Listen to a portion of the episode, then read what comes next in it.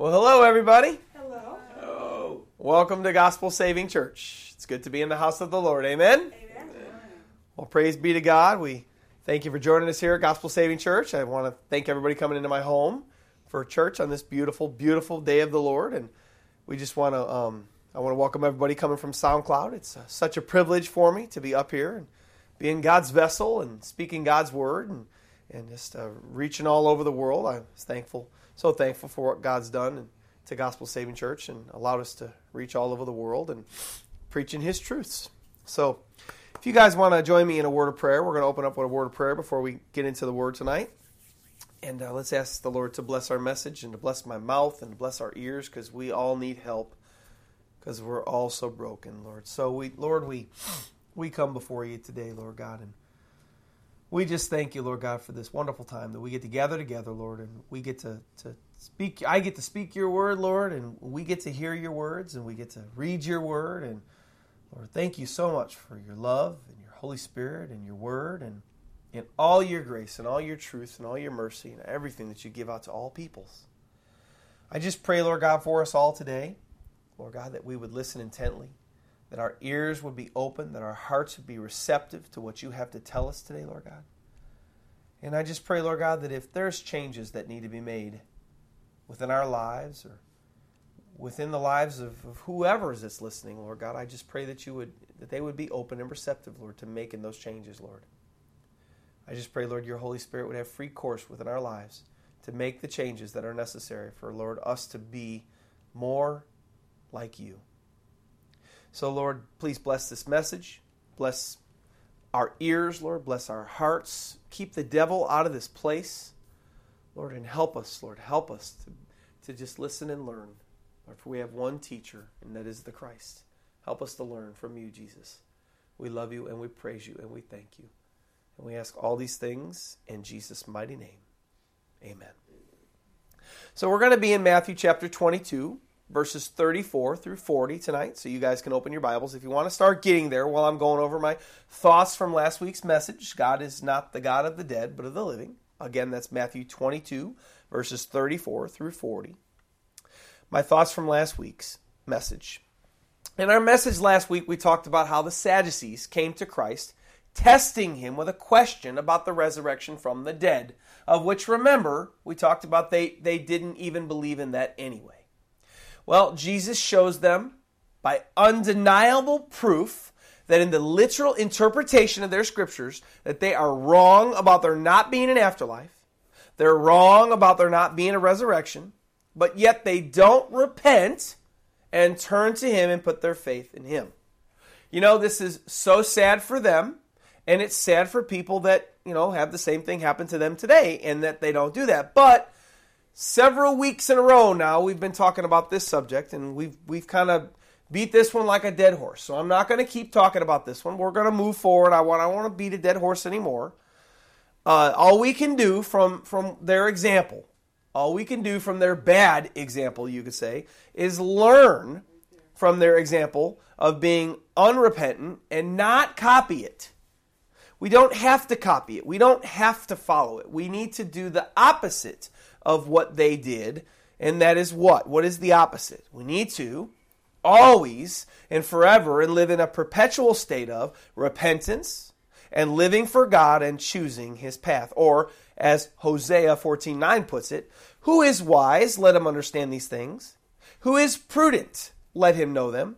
For the ways of the Lord are right, and the righteous walk in them, but transgressors stumble in them. So we have God's wise path and we have our foolish path. Well, God desires all to come to repentance and none to perish, but He does give us, unfortunately, I would say, our free will to choose either His wise path or our foolish one. So, but moving on from that idea, again, not continuing to beat on that idea and beat on that idea and beat on that idea, the literal interpretation that the Sadducees missed that gave them the evidence of there being an afterlife or there being a resurrection was remember the title of last week's sermon God is not the God of the dead, but of the living. Well, this whole idea is awesome. I mean, if you think about it, Think about it. God is not the God of the dead, but of the living. Nobody, even though we die in the flesh, is dead forever. Even though we die in this flesh, we go on to live a life forever in the spirit after we die in the flesh. Either heaven in paradise with God for those that choose to accept his wise path, or hell with the devil and the fallen angels for those who chose to reject God's wise path. But all those that die physically are still alive and have a consciousness. Don't go to it, but you can just mark it down if you're taking notes. You go to Luke 16. And a lot of people would consider this a parable. This is the this is the, the account of the, the Lazarus and the rich man. Many, as I said, will call this a parable, yet the Bible doesn't say this is a parable. This is a real story that Jesus gave of two people that died. One, a rich man who didn't choose God's path, and one, a poor man that did choose God's path. And they each die, and they go to their eternal destinations where they'll be forever. The rich man goes to hell, and the, the and Lazarus goes to Abraham's bosom, where it was a type of paradise until heaven was opened up. Well, in this other state, past their physical bodies, they are alive. They didn't die. They died in the flesh, yet they lived on in the spirit, and they had a consciousness they talked over with one another. Abraham and Lazarus talked over to the rich man, and the rich man talked back to them. They knew everything that was going on around them. In fact, they even remembered things that were in the physical that they weren't in anymore. So they had a consciousness, even though they were dead in the physical, they had a consciousness and an understanding in the spiritual. On our website, gospelsavingchurch.com, there was another man and he used to be an atheist professor. And there is it's under testimonies, and this atheist professor talks about how at one point he was really sick and he died. Well, as he died, he remembers leaving his body and going into this spirit world where he says he never felt more alive. He never felt more awake. Now, unfortunately, this man, as he was in this spiritual realm, these beings started to come to him. And at first, they wanted to lead him their way. And of course, he realized, wait a minute, I don't think I want to go this way. And well, they were leading him to hell. But one thing he said in his testimony that really impressed upon me was that when he left his physical body that was sick and he felt tired and he was weak, and when he went into the spiritual realm, when he went into the spiritual body, he felt alive like he'd never felt alive before. Unfortunately, he was going to the wrong place, but the point being, when we die in the physical, we live on in the spiritual. When we die physically, our real reality truly begins. And to me, this is amazing. What does it mean for us now, though, in this physical world, in this physical realm that we live in? Think about it. Your years now are just a drop in the bucket. You may live a hundred years, you may live 120 years, but your spiritual man or woman that's within you, your soul, will live on forever in a more real reality than you live in right now. Now, who do you want to live for? You want to live for God and His wise path? or for you and your foolish path. I know for me, I want to live for God because I want the rest of my most alive or alert years of forever to be spent with God Almighty in Jesus Christ in wonderful paradise called heaven and not in the eternal torments of hell forever. Amen? And that's what I want. I don't know about you, but that's what I want. But your most alive years, for God is not the God of the dead, but the God of the living. For no one really dies to God. We just kind of like leave one realm into another. So I want you to think on that as you go through your week. Always things to ponder out of God's word. You know, who which realm or which reality would you rather live for? Would you rather live for this reality and store up all your goods here, or would you rather live for the reality of eternity and live for forever? Anyway, all right. Well, let's move on to this week's message. Matthew chapter 22, verses 34 through 40. The title of our sermon today A Question to Divide. Title again A Question to Divide. So let's read it over 34 through 40, Matthew chapter 22, and let's see what the Bible has to say to us today. Bible says in verse 34. But when the Pharisees heard that he had silenced the Sadducees, they gathered together. Then one of them, a lawyer, asked him a question, testing him and saying, Teacher, which is the great commandment in the law? Jesus said to him, You shall love the Lord your God with all your heart, with all your soul, and with all your mind. This is the first and great commandment, and the second is like it. You shall love your neighbor as yourself. On these two commandments hang all the law and the prophets. Now, sadly, I don't know if you caught it. We talked about this for the last couple weeks. Sadly, Jesus' day of being attacked is not over. Did you see it in verses 34 and 35? The Pharisees hear that Jesus silences the Sadducees. Notice now, Right before this, we had the Pharisees' disciples come to Jesus with the Herodians. And right before that, we had the Pharisees that came at Jesus again. Now, this is all right back to back to back to back to back. Now, here again, we have the Pharisees hear that Jesus silences the Sadducees. They don't learn their lesson and realize they can't trick him or win an argument against him. So they get together and make a plan to attack Jesus again. So, what is their plan to attack him this time? Did you see it there in our couple first verses there? They're, they send one of them, a, lo- a lawyer or a scribe, one and the same, to attack Jesus with another question. Just FYI, this will be important for later. Matthew calls this man a lawyer. Mark, in the parallel passage of this scripture, Mark chapter 12, calls him a scribe. Is this a contradiction? I mean, we have, on the one hand, we have lawyer, the other hand, we have scribe. Is it a contradiction? No.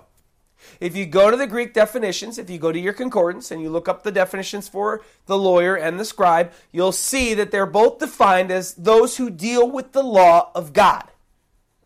With easy examination of those definitions, we see that the title lawyer was a general term that Matthew chooses to use for this man, while scribe was the specific class of lawyer this guy was in.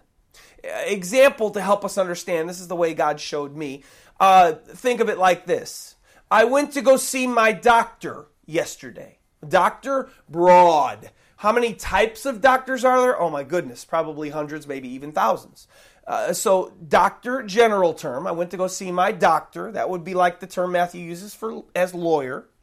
Now, the term that Mark uses as scribe. Uh, I'm going to see my urologist tomorrow. It's a specific type of doctor. A scribe was a specific type. That was his specifics. Okay, it was more detailed than what Matthew gives.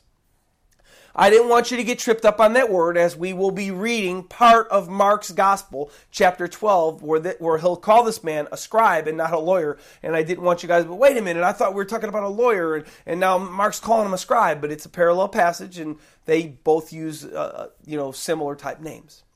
Now, this scribe slash lawyer comes to Christ to test him with a question. But you would think that after Jesus just shut the mouths of these same Pharisees, you know, I told you a, few, a couple few weeks ago, as well as their disciples that we just read about last week, a little bit ago, as well as the Sadducees just a moment ago, that these guys would stop attacking him, realizing that he always has the right answer to their questions to prove them wrong and stop attacking him, right? But did they? Well, unfortunately, not according to the scripture that we just read, not according to verses 34 and 35. Seriously, you'd think these guys would get a clue.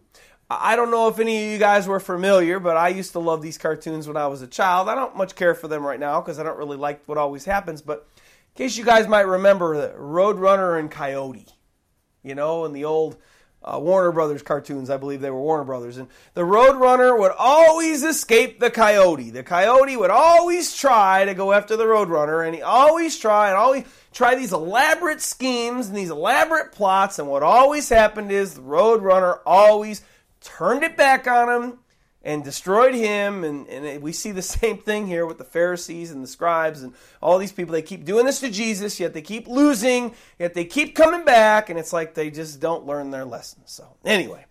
It's kind of funny to me that, you know, I could parallel the scripture to a cartoon, but it's kind of like, you know, they very parallel very well.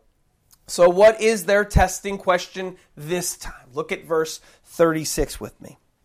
They say to him, This is the big question Teacher, which is the great commandment in the law?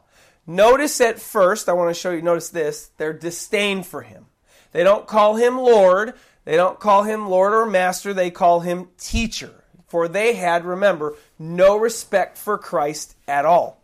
The question, their question, which is the great commandment in the law of God? Now, in case you're wondering, the law of God spanned about 623 total laws, just by the way. Now, fitting to me, at least they gave their really good effort here, fitting that they send one of them that is an expert in God's law, because that's what a lawyer and a scribe were. They were an expert in God's law. So they send an expert in God's law to ask him a question about the law of God. At least this time, they sent their big gun. You know, that's that's how I look at it. They're they're really trying their best. Lawyers slash scribes would have been excellent at interpreting the law of God. So they send their big gun. They send their expert in interpreting the law of God to test Jesus with this question about the law of God. But my big question as I was reading this, and I looked at a commentary and you know I prayed about it and all that, but my big question was is what are they hoping to gain by asking this question. I mean, it's just a question about the law of God. I mean, what, what, what was their hope? Why did they send these guys in here? This was supposed to be their big plan. They send their big guns in to give Jesus this big question about the law of God. Like, you know, Jesus wouldn't know the law of God. Of course, he was God, or they didn't, you know, accept that, but he was. So of course, he's going to know it. But they send their big guns in and they ask him this question What, you know, what is the greatest commandment in the law of God? And what my big question is, what are they hoping to do, you know, by doing this? So to figure this out, let's look at the things that we know about the situation here at hand. Number one, there's a multitude of people around Jesus right now. Verse 33 just told us that. Number two, keep in mind also that within a large group of people, whether religious or not, there are always a large amount of opinions upon Holy Scripture. And in fact, that would go for all religions. If you talk to 100 people, they're all going to give you kind of 100 different ideas about different religions in the world, whether they belong to those religions or not. There's an old saying in Christendom, and it, it goes a little something like this, and, and I modified it just for, you know, for the sake of being truthful. It goes a little something like this. If your church has a hundred different members, you could also have a hundred different opinions on Scripture amongst those hundred people. So that's a very true thing, and I've been on the streets and been talking to Christians and been talking to people that aren't Christians for lots of years, and this is the very case. This is what we find. This is what I see. This is the test that I've you know I've kind of put out there, and I see it. So when we put these two things together, I believe that the reason for this testing question to Jesus was, as the title of the sermon suggests, to simply try, try to cause those around him to be divided against him on his answer to this question. Always in every religion, people have great opinions on different aspects of their scripture. And of course, the people then had different opinions on what? What was the greatest commandment of God or greatest commandments of God. This kind of thing has been happening in Christianity since right now from Jesus all the way to today. Some of the main dividing issues uh, of Christianity historically, and I'm going to go through a little bit of each one of these as I go. Historically, we look to church history. those big dividing questions in Christendom, which are also historically, which are also today. Uh, one we have Calvinism, uh, another one we have Arminianism. Uh, we have replacement theology, we have eternal security, we have eschatology, we have spiritual gifts.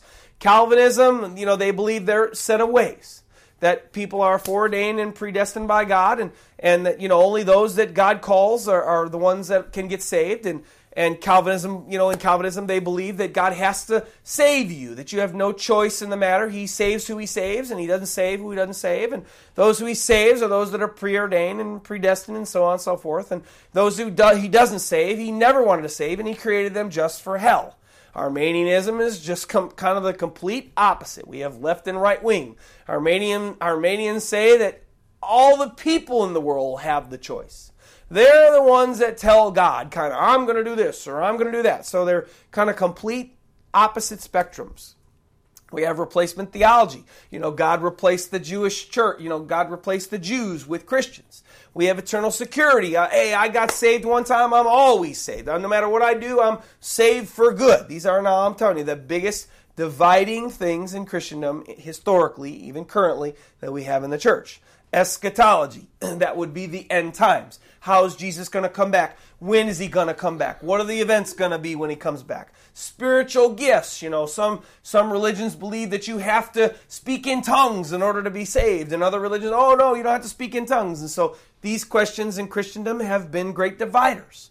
Modern issues that have divided Christians: health and wealth doctrine I believe that uh, you know God wants me to be healthy and wealthy, and I'm supposed to you know be you know have this great health and have this great wealth and my whole life. And homosexuality now is in the church. A lot of Christian churches believe, oh God, God loves the homosexual and He made them that way, so they're fine. Come on in, we'll make them pastors, and we'll come on into the church, and then that's fine that you bring them into the church. But unfortunately, God condemns homosexuality in the Bible.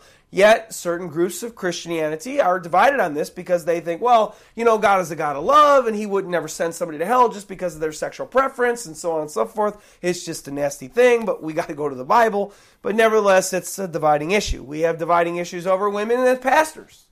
A lot of denominations now don't think it's a big deal to have women as pastors, yet the Bible says no, not to have women as pastors.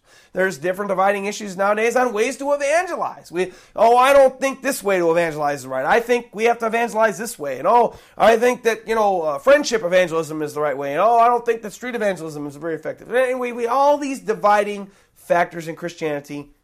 Christians, the church, the whole division. It, there's a lot of division in the church.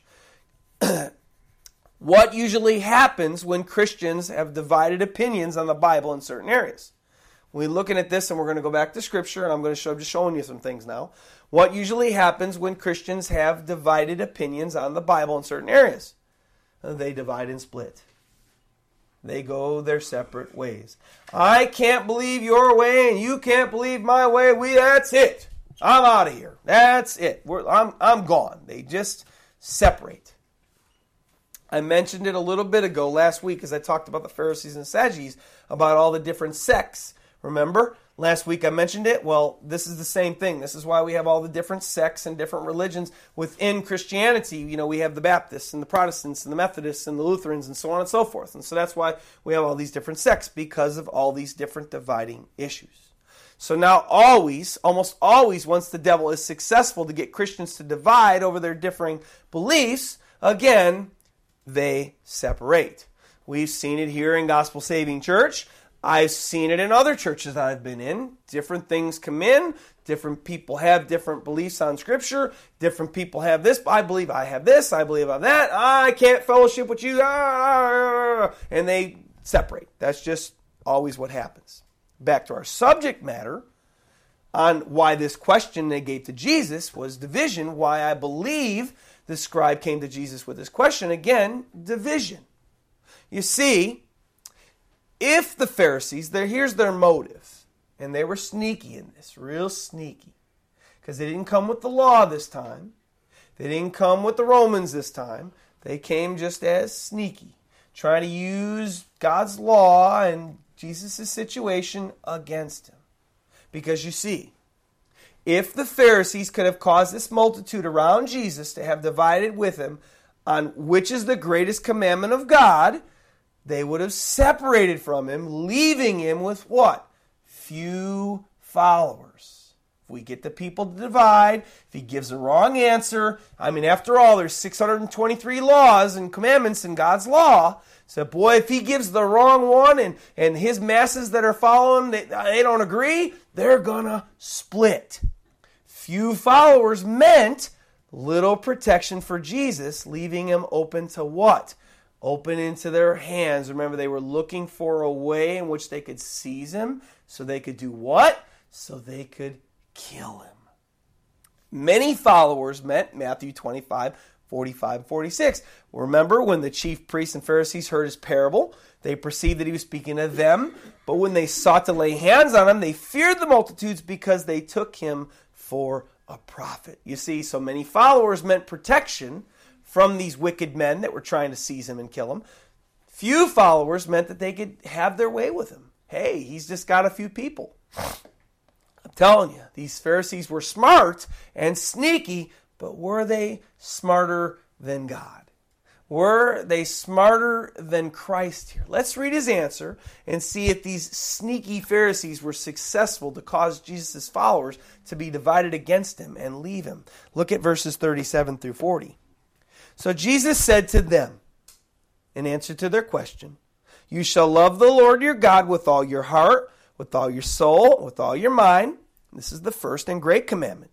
And the second is like it you shall love your neighbor as yourself. On these two commandments hang all the law and the prophet. Jesus just said, loving God with all you are and loving others as yourself, on, on those two precepts hang, hang, hung all other 600 plus laws.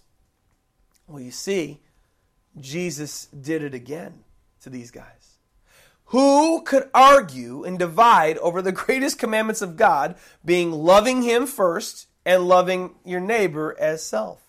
Especially, you see, see, Jesus is even more sneaky, and Jesus was even more wise to defeat the sneaky, okay?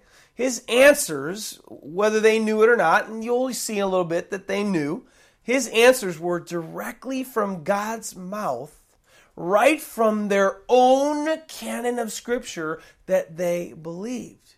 He says that all the law, all the prophets hang on to love the Lord your God with everything you are and love your neighbor as yourself. Well, God says, first of all, to us in Deuteronomy 6 4 through 5, He says, Hear, O Israel, the Lord our God, the Lord is one. You shall love the Lord your God with all your heart, with all your soul, and with all your strength. Does that sound familiar? Yeah, but that wasn't Christ. That was God Almighty talking to Moses. That's the first one that Jesus brings up. The second thing that Jesus says comes again from God's mouth, this time Leviticus 19:18. He says, again, God speaking to Moses, God's very words, he says, you shall not hate your brother in your heart. You shall surely rebuke your neighbor and do not bear sin because of him. You shall not take vengeance nor bear any grudge against the children of your people, but you shall love your neighbor as yourself. I am the Lord. And in fact, if you were to go through and read all of the 600, about, around, I should say, 623 laws what do we find? But yet you see that the root of every law and every commandment was either love God with all your heart and everything you are, and love your neighbor as yourself. God had in his laws, you know, if you're walking along and, and you see your neighbor's donkey on the side of the road and he's outside of the pen, he said, You stop, you grab that donkey and you bring him back to your neighbor, or you put him back in your pen. What is the root of that? Love your neighbor as yourself. Because guess what? You'd want your neighbor to bring your donkey back and put him in back in his pen. So now, if you're loving your neighbor as yourself, you're going to do that to your neighbor. Again, love for your neighbor was the root of that law. All right? So Jesus answers here with the perfect divine answer right from the Holy Bible and right from God's mouth that nobody could argue with. What do you think? Did these evil, hard hearted Pharisee, or did this, excuse me, hard hearted Pharisee and, or scribe, whatever you want to call him, agree with what Jesus says? Or does he have an argument against Jesus? Now, I want to mind you something as we're going to read his answer. If this guy didn't agree with what Christ just said, he would have been disagreeing with what God Almighty said from his Holy Scripture. And if he disagreed with God Almighty, with what he said, well, there's a word for that, and it's called blasphemy.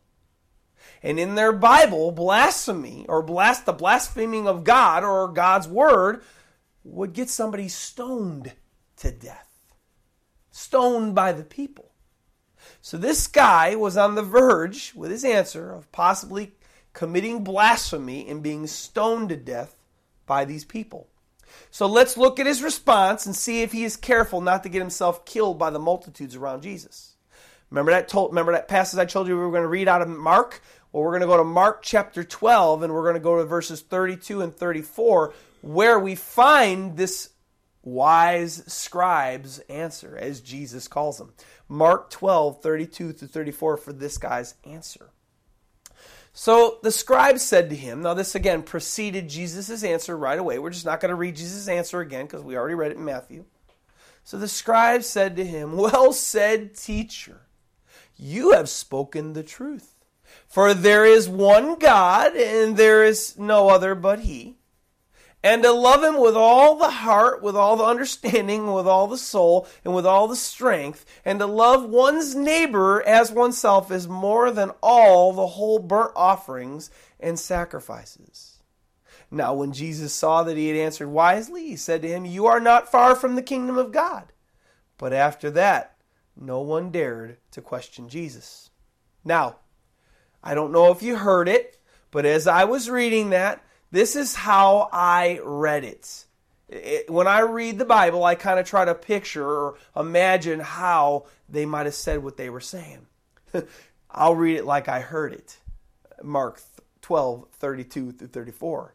So the scribe said to him, well said, teacher. Oh, you, oh, you spoken the truth. Oh, ab- absolutely. There is one God. Oh, yes, and there is no other but He. Oh, yes, and to love Him with all your heart and understanding and all your soul and with your strength. Oh, yes, and to love one's neighbor as oneself is more than all the law and all the prophets.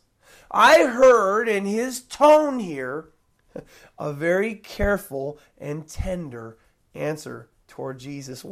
Again, he gave this response very wisely because he realized at that moment his trap against Jesus failed. He realized at that moment, man, if I don't agree with what he said, these people are going to take up stones and they're going to stone me. I can't go against what God said. Those are God's words. Holy camole! So he gives a very wise and very careful response, and he avoids his life being taken from him. I see something hilarious here, and I mentioned it with the roadrunner and the coyote analogy that I gave earlier. The Pharisees thought they would send their big dog lawyer guy and get the masses to be divided against Jesus on this question and, and be separate from him so that they could get their hands on him and kill him. And what ended up happening? Uh, just like the coyote would try to go get the roadrunner and the roadrunner turn it back on him and the coyote'd end up having to pay for the attack that he had going against the roadrunner we see the same thing happen here jesus turns the tables on these guys and puts this scribe in a situation where he could have lost his life instead of jesus losing his life by these Pharisees uh, or this scribe. I just think it's funny because Jesus had the wisdom of God within his body, within his mind. And people, mere human beings, these they th- I'm sending my big gun in here. We're going to get him. And Jesus just like nothing. Yeah? How are you going to answer God? Don't worry about me. What, what, what are you going to say about God Almighty. Who trumps God's words from God's mouth? Nobody. And Jesus just flips it on him. excuse me, and puts this man in a situation, and I just think it just, I think it's just hilarious. Now remember Matthew 22, Pharisees sent disciples with Herodians. This is, goes back to they just tried to do this to him again, and, and it doesn't seem like they're ever going to learn their lesson because Jesus did the same thing to them then. If they could have just gotten Jesus to say, "Oh yeah," excuse me, "Oh yeah, yeah," give it all to God and, and don't give any to Herod, then then guess what? The Herodians would have cried, you know, sedition, and they would have grabbed him and they could have had him killed. But Jesus turned it on their heads again. Hey, give to God what's God's, and give to Caesar what is Caesar's. I just think it's funny. What about the multitudes around Jesus now? Did these wicked, hard hearted guys get them to fall away from Jesus with his answer? Well, if you just look one little chapter over, just a few verses in my Bible, it's actually on the next page, and you don't have to turn it if you don't want, but Matthew chapter 23, 1, verse 1, which is again just a few verses from here, tells us we read, Then Jesus spoke to the multitudes and his disciples. Now, this would be after the answer to his question, after this fella admits that he's wrong and won't go against God, so he doesn't lose his life. The multitudes and his disciples were still all with him. Did they win? Did they get Jesus' followers to fall away? Absolutely not. Jesus gives this divine answer that no one could argue with, and the multitudes agreed with him and continued to follow him. So the Pharisees' plans to trap and kill him again were foiled yet again. Finally, though, one good thing did come out of this. Did you catch it in Mark 12 34? One good thing finally came out of Jesus' answer. Mark 12 34 said, Finally, they wised up and decided that no one was going to question him ever again. And they didn't. He questions them, as we're going to see next week. We'll read that, and he actually gives them a long and a lot of stuff to think about, but that'll be for next week. But no one, that would mean all Pharisees now, which the scribe or lawyer, or you're going to call him, belong to, no one bothered question him again. Finally, they learned that when you challenge Jesus, you can't win, and so they didn't try anymore. Same now, by the way. If you or me or anybody in the whole world tries to challenge God, you'll lose every time. God doesn't change and He doesn't lose. His wisdom is above our wisdom. Our wisdom is nothing compared to God's wisdom. So just don't try. God doesn't lose challenges, He overcomes, He wins every one. So just don't try. So, in within my kind of lengthy closing today because that's all pretty much I got for the sermon. I, I, have two closes one for Christians and one for those that aren't following Christ. First, my exhortation and my, and my close to those that are walking with Christ, those that are following Christ. The subject of division was pretty heavy in our material today. You know, that being the Pharisees trying to divide Jesus' followers from him, and the historical dividing of Christians and Christianity.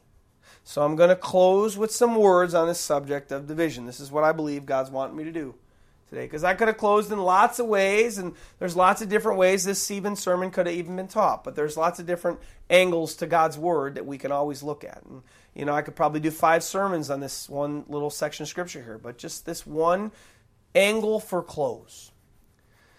Just remember, Christians, please keep this in your mind. The devil was not just working on Jesus and those that followed him in his day to divide them. He's been working on dividing Christians up to this very day, March 4th, 2015. And sadly, historically, and currently even, he has and is doing a really, really, really good job of it. Because the Christian church is full of division. Christians, division is a very evil thing, and it's not God's heart that it happens. So, my words to Christians out there today that are listening concerning division in the church and in different denominations is this please, please, please try to work out your differences in Scripture with all of your heart. God does not want His children to be so divided against one another. I learned this saying a long time ago, and I hope it helps others the way it's helped me. Because it has helped me ever since I learned it. It hasn't helped some of those that I've known not be so divisive, but we all have to account for ourselves. But one thing I learned a long time ago, this saying, and it goes like this Learn to agree to disagree. And I'll add, and stop letting disagreements on God's word cause us to divide and dislike one another. Christians need to stop we need to stop letting our interpretations on scripture separate us and cause contention between us. God says in Amos 3 3, Can two walk together unless they are agreed? Well, that's pretty much, I mean, everybody that's listening to me anywhere in the whole world knows this answer. Of course not. Capital N, capital O. Unless you are agreed, unless you're together, you shall not walk together. Period. The end. So, what's the importance? As Christians, we need to think about this. What's the importance to not let Satan divide us against one another? And what's the importance of us walking together? What's the importance of us loving one another? Well, I mean, just think about it. Because division is so rampant in the Christian church. What is the importance of us staying united? How can you really say, this is it, this is what I came up with, the surmise here. How can you really say you love someone if you're so divided against them? Well, you can't. You can't really truly say you love someone if you have all that division in the way. And what did Jesus say in John 13, 34, and 35? He says, A new commandment I give to you. This is to all follow his followers, including us today. He says that you love one another as I have loved you, that you also love one another.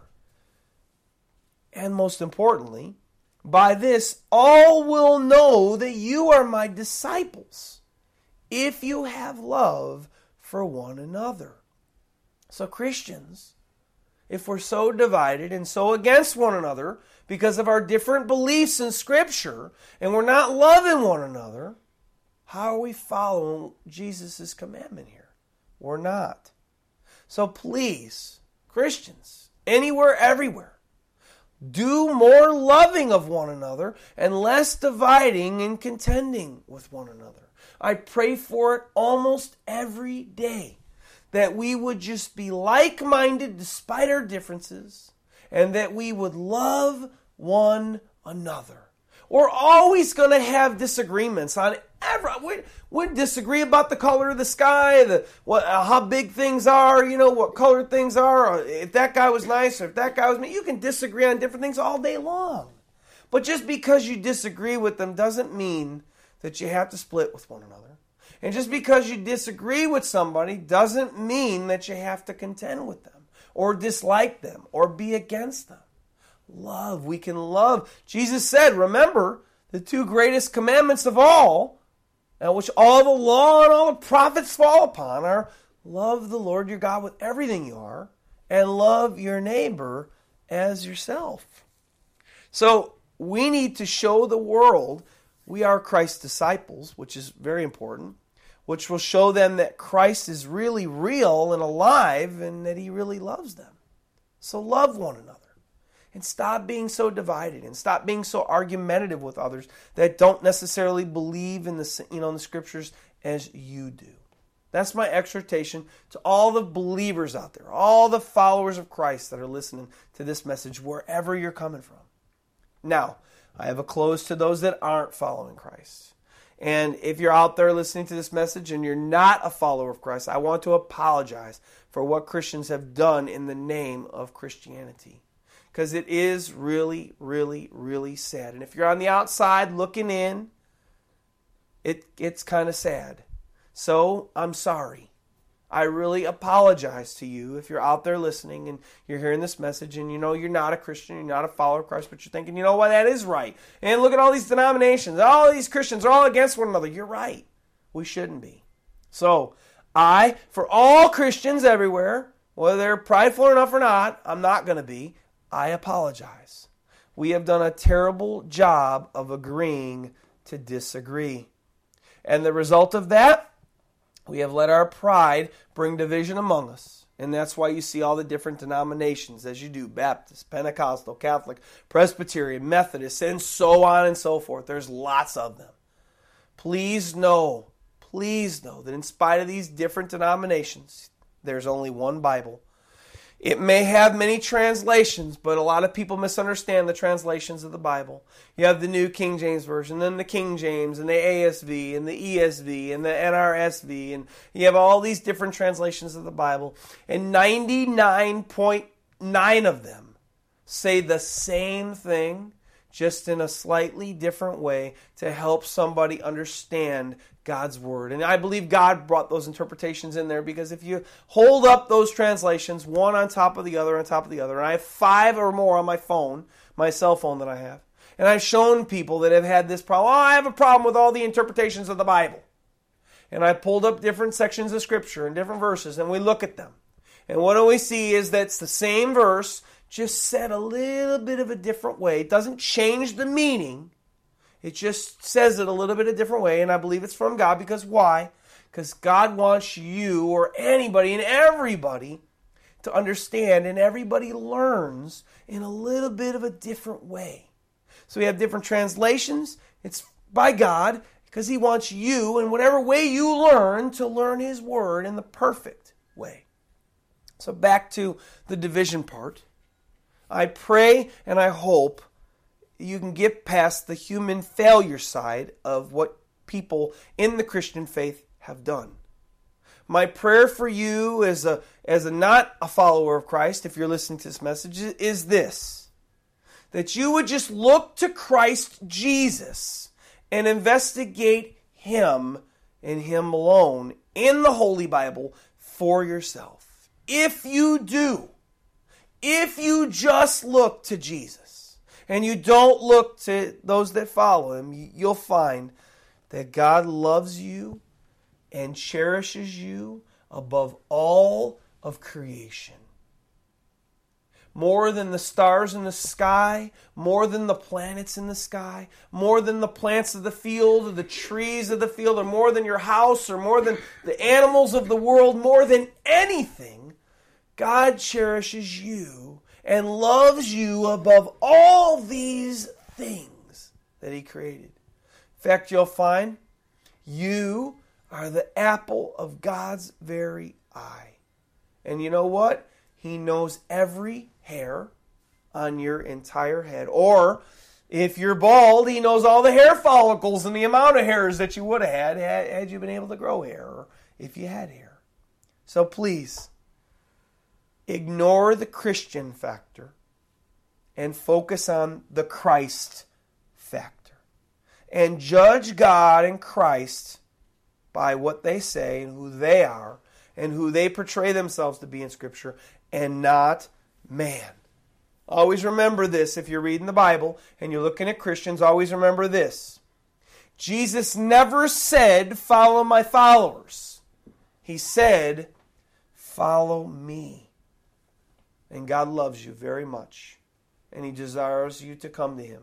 And He doesn't desire that you perish. He desires you to love Him back because He loves you so much.